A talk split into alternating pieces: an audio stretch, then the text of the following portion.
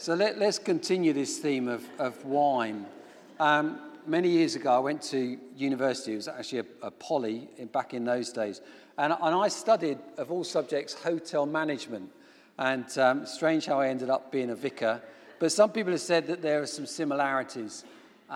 Rubbish hours, poor pay, and difficult customers. Now, it's not what I've experienced here. Anyway, one of the subjects that I studied, I can't believe they made a degree out of it. I didn't know what else to do. Was gastronomy, and it's all about good food and good wine. And given that it's all about food and wine, it obviously couldn't be theoretical. It had to be quite practical. And so one evening lecture that I had was a wine tasting of fine wines. Now, I'd been brought up in a teetotal house. At least that's what my dad said. And my experience of alcohol was snake bite in the local park. So wine tasting, some of you know what that's like, much better drunk through a straw. A wine tasting was a novelty for me, but on my course, for some reason, there were lots of really quite posh people. And I know I'm posh, but I wasn't as posh as this lot. And I think the reason was, so I went to what was called Oxford Poly, all right? And my mum was very proud of that because she said I went to Oxford. But then I think that there were lots of posh people on my course, and I think a lot of them have probably been to public school and boarded there. And their mums and dads wanted them to go to Oxford or Cambridge, but at the end of the day, they were a bit thick. So they got to do hotel management at Oxford Poly, and then their mums and dads could say, oh, my son is at Oxford, or whatever. So that's my theory. I don't know if it's true or not, but it certainly seemed to be the case to me.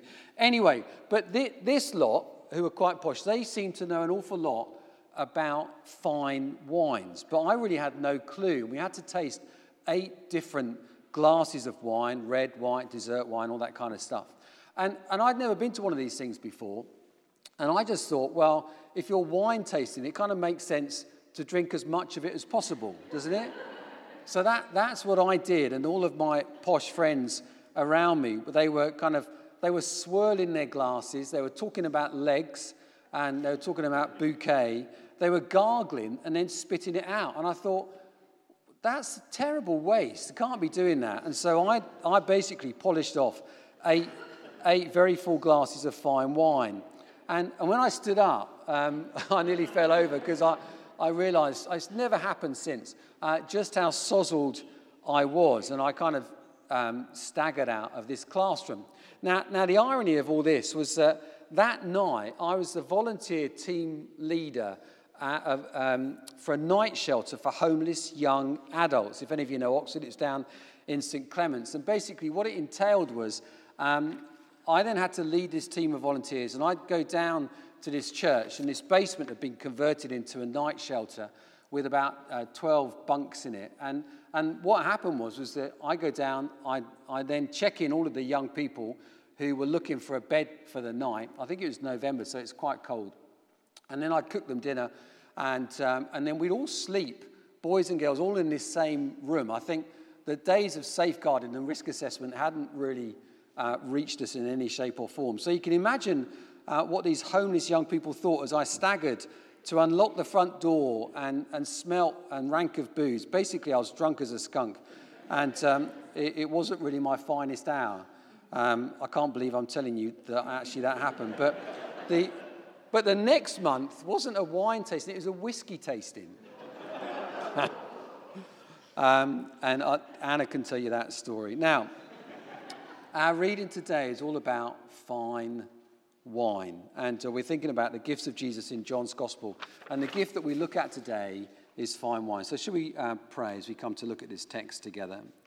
Father, we thank you for the scriptures. We thank you that they lead us to Jesus. And we pray that today we might be led to him afresh, that he might come to us afresh by his Spirit. In Jesus' name, amen. Amen. Well, everyone loves a wedding, don't they? Unless you're the father of the bride and it's very traditional. And you're thinking, how much?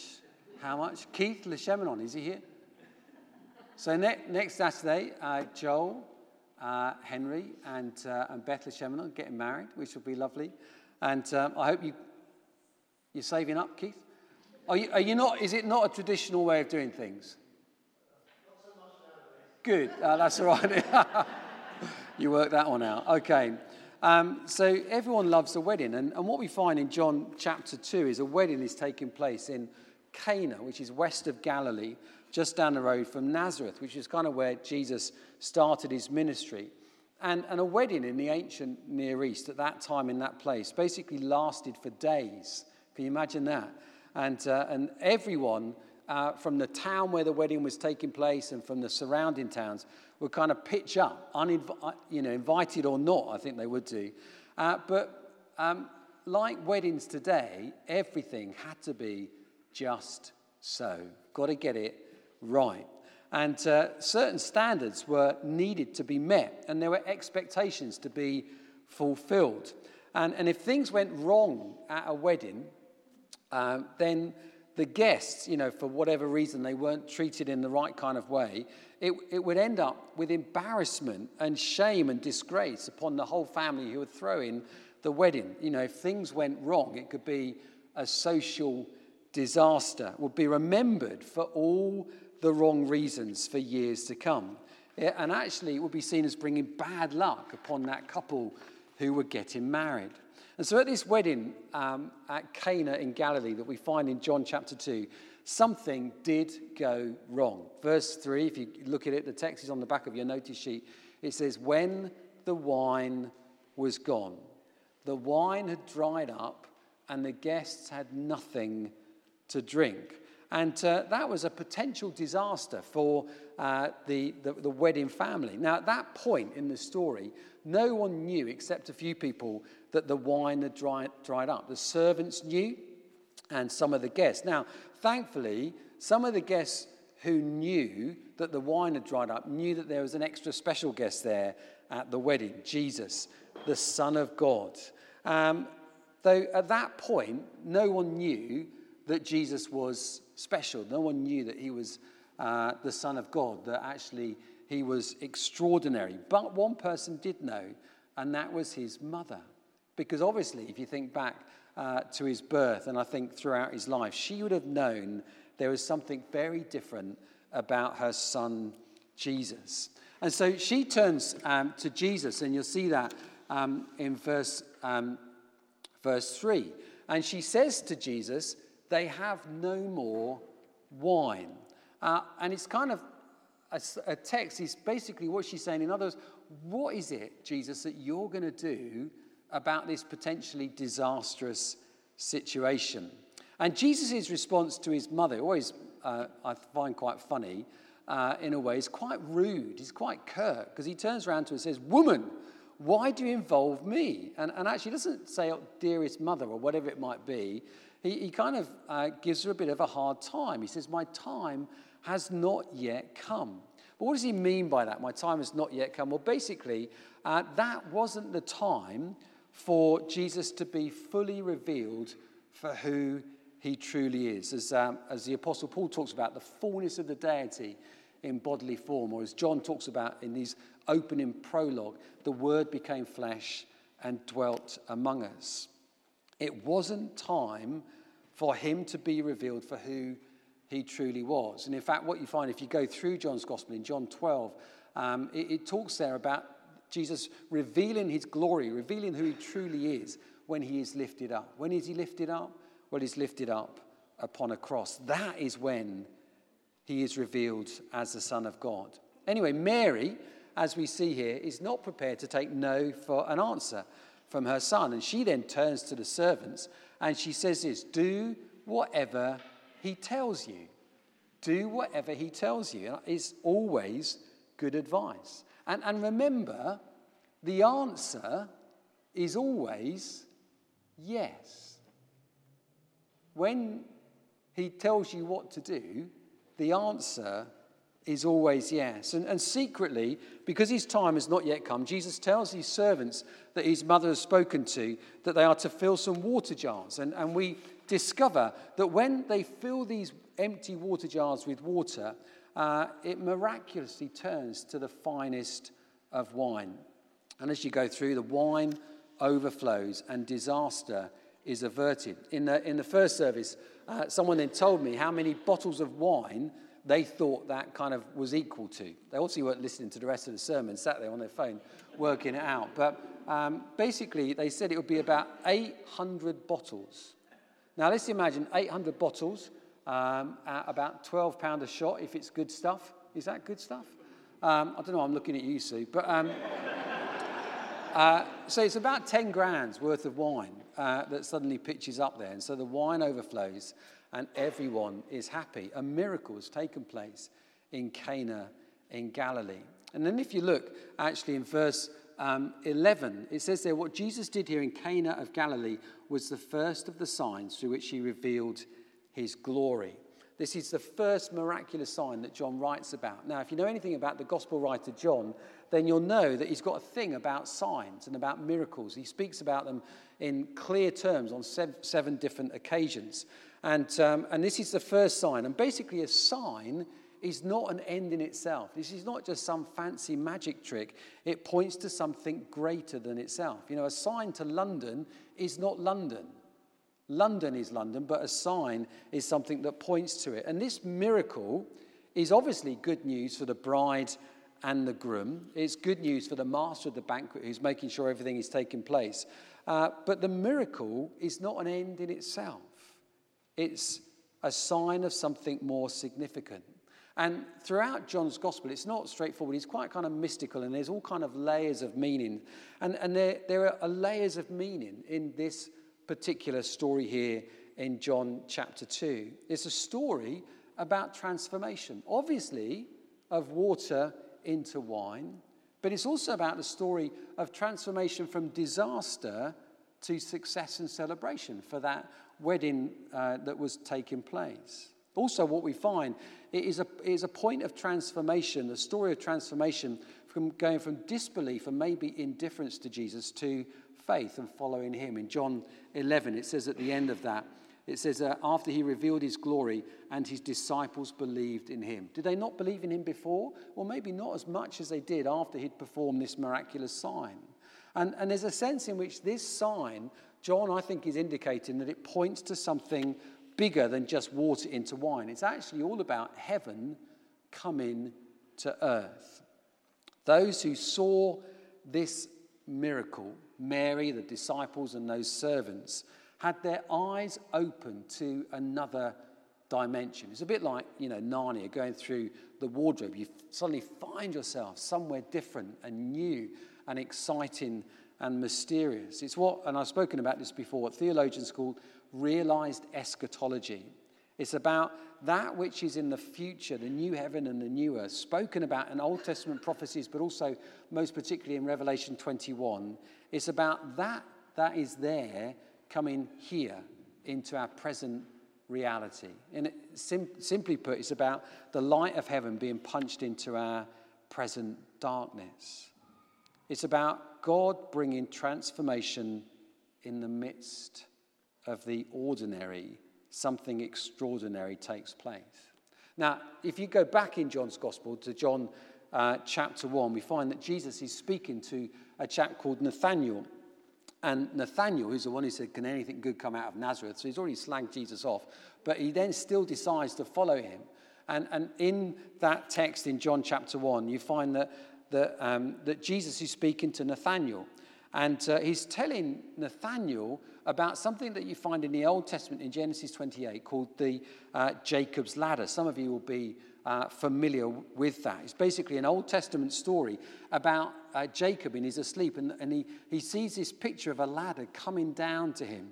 And it's about the presence of God coming down to Jacob on earth. And in this dream, Jacob sees a ladder being let down with angels ascending and descending, ascending and descending. It's a bit like a heavenly escalator.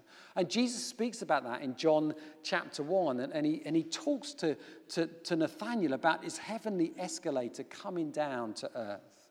And the implication is, it's kind of poetic and mysterious all at the same time, is that Jesus, the Son of God, is going to bring heaven down to earth, that transformation is going to be made possible by his presence.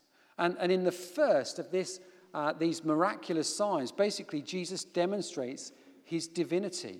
He kind of raises expectations as to what is possible when God is truly present, when heaven comes to earth. The rather gloomy Danish philosopher Søren Kierkegaard said this about the wedding at Cana. He said, "Jesus indeed did a great thing, turning water into wine. But," he says, "the church has performed a far greater miracle by taking the wine of the gospel and turning it into water." He's being ironic. He's basically saying we've dumbed down who God is. He says we've contained God. We have low expectations of what is able to happen in the presence of God. You know, we're content maybe with emptiness, those empty jars, or we're content with water, and we don't always have the eyes of faith for the extraordinary, that fine wine. Kierkegaard, I think, suggests that in some ways we demystify, particularly in the West, the miracle of water into wine and our expectation of who God is and what God is able to do. We can talk a good game, but we don't always see it. And I think there's a challenge in there for me, for you maybe. This story of Jesus' first miraculous sign, the challenge is our God too small? Have we demystified the gospel? You know, are we up to that challenge of being transformed by the presence of God, by the Holy Spirit at work amongst us? You know, do we expect heaven to come to earth wherever God has placed us? In our family situations, in our workplaces, in our neighborhoods, in our churches? Do we have that level of expectation that God is able to do immeasurably more than we can ask for or imagine? Is our God too small? Just looking again at this story, going back to verse 2, John writes, "On the third day," and basically he's meaning that literally and symbolically. There's all kinds of layers of meanings with words with John, and basically symbolically, on the third day stands for resurrection, the new creation brought about by the death and resurrection of Christ. And John, by writing "on the third day," is indicating that God is doing a new thing in and through Jesus. And then we find that Jesus takes 6 water jars, 25 gallons each, which is where you get the 800 bottles of wine. And these jars are huge and they're empty. They would have been used for Jewish purification rites. They were part of a religious system. And the gospel writer, John, I think, wants us to see that the old Jewish system is empty. It's devoid of truth and power and life. It's a system that is waiting for the Messiah, the Son of God. And it's here that Jesus, in some ways, takes that old system and brings new life to it. He turns water into wine. He's not come to abolish the old system, but he's actually come to fulfill it and bring life to it. Now, Jesus doesn't smash those jars, but he brings transformation to them so that they overflow with life from him. And I think there's a message in here, a challenge for the church, the Western church, particularly the Church of England, of which we are a part. My dear friend David Bracewell was here recently, and he wrote this not so long ago about the Church of England. He said, "There is barrenness in the institutional church. There's a lack of life, of vitality, of power, and the poor old Church of England needs to be filled again with the Spirit of God." How true is that? A couple of people sent me an article this last week that was in the Times, and it's called "Losing Faith." I don't know whether you saw it. But I'll just read out some of it. "Anglican, Catholic and Methodist churches face potential extinction in Britain within the next 40 years because their brand of Christianity is just not contagious enough," according to a mathematician who has calculated their R number. Do you remember the R number, the whole COVID thing, and we wanted to see, is the R number up or down and all that kind of stuff? Well, he's used the same kind of formula to look at churches. He says, is calculated the rate at which diseases such as COVID are spreading, a statistician has analysed data from 13 church denominations to assess the rate at which their membership is growing or declining. And he's predicted this. The Church of England and the Catholic churches across the UK have R numbers of just over 0.9. That's not good, by the way. And they could see their congregations fall to zero by 2062. I've done the maths. By that time, I would have retired and had most of my pension, so that's fine. The Methodist Church has an R number of about 0.85. It could face extinction by the mid-2040s. The church in Wales, any Welsh people here today, has an R number of just over 0.7 and could disappear by 2038.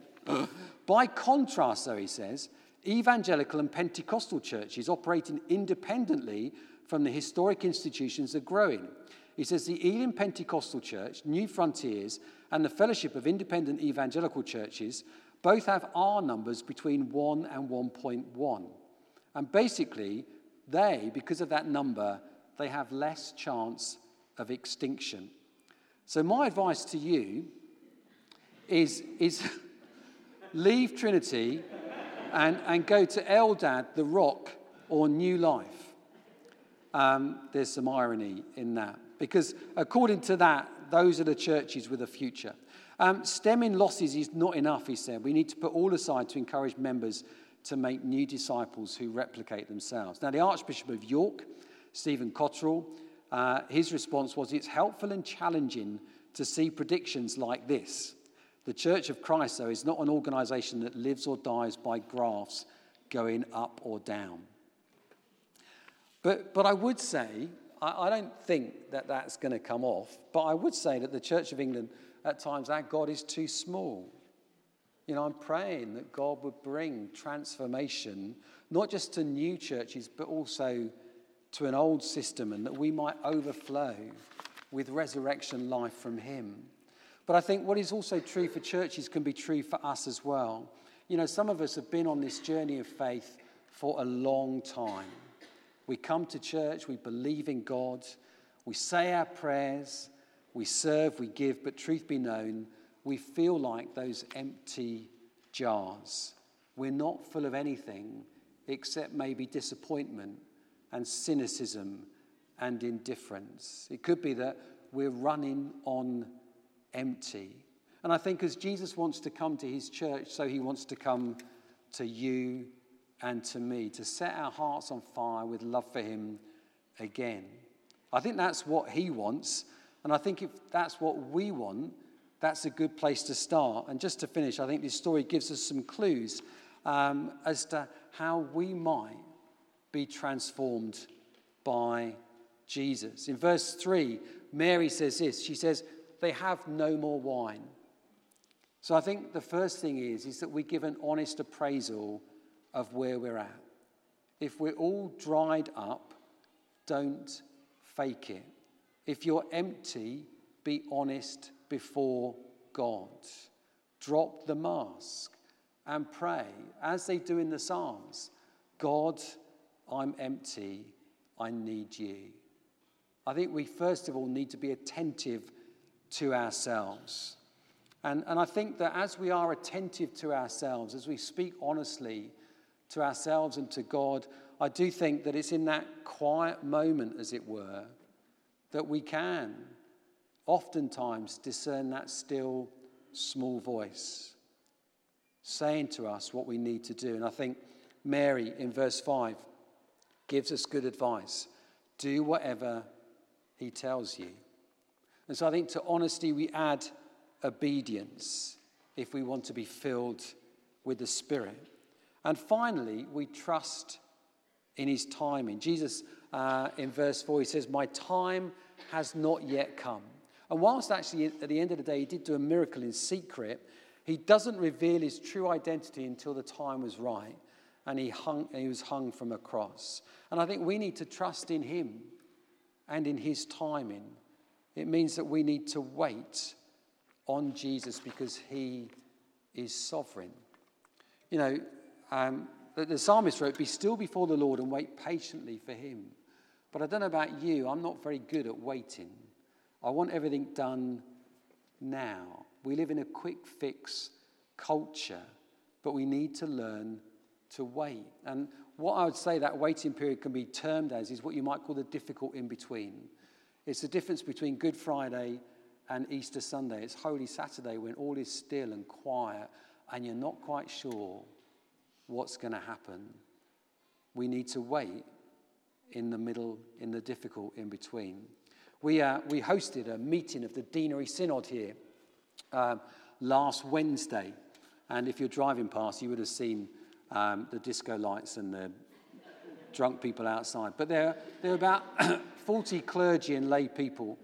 And we come from 16 churches across the bailiwick. Someone once defined Deanery Synod, if you don't know this, as a crowd of Anglicans waiting to go home. And we were. But that's not the waiting we're talking about. We're not talking about a waiting of quiet desperation, but more so a waiting of quiet expectation that God will be faithful. And will he? Will he come? Well, I would say yes, speaking from my own experience. God does transform water to wine. He does bring healing to brokenness. He does bring hope to despair. And I think as we look at that text, the master of the banquet said, "You've saved the best till now." And I think that's true of the kingdom. The best is always yet to come. The best is always yet to come. Over the last few months, I've been helping out on an emotionally healthy discipleship course with leaders from across the UK. We've been doing it on Zoom on a Thursday afternoon. And one of the things that we do, I do a one-to-one with the leaders that are in my group. We do what's called a grief and loss exercise, where we look back over their lives and identify places of grief and loss, and how God came to them in that, and also how God might be coming to them at this particular time in terms of what they've faced in the past, maybe not dealt with. And I think I was quite taken back, really, hearing remarkable stories from these different leaders of desperate situations that they had faced. Yet God brought transformation. I was humbled by their fortitude and their perseverance, as they, in many ways, had metaphorically seen God turn water into wine. And what's true for them is true for us. And over this next week, we find ourselves, Thursday was Ascension, and then Jesus ascends into heaven, and he says to his disciples, wait, go and wait in Jerusalem for the Spirit to come. And they have 10 days to wait.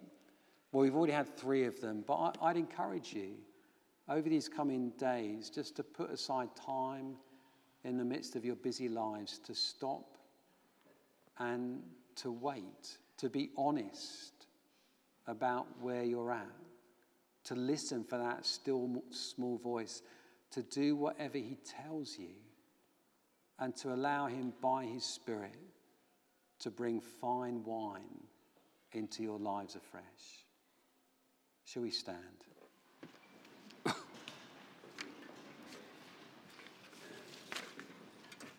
Father, we pray for one another. We pray particularly for those who might feel like those empty jars or those jars filled just with water. We pray that by your Spirit you would come, you'd help us to be honest, help us to wait, and then give us the courage to do what you're telling us to do. We pray that we, as your people, might experience the reality of this story about Jesus, that we might see you bring transformation to us as individuals, to our families, to our circumstances that we find ourselves in, and to the church. And we ask that in Jesus' name. Amen.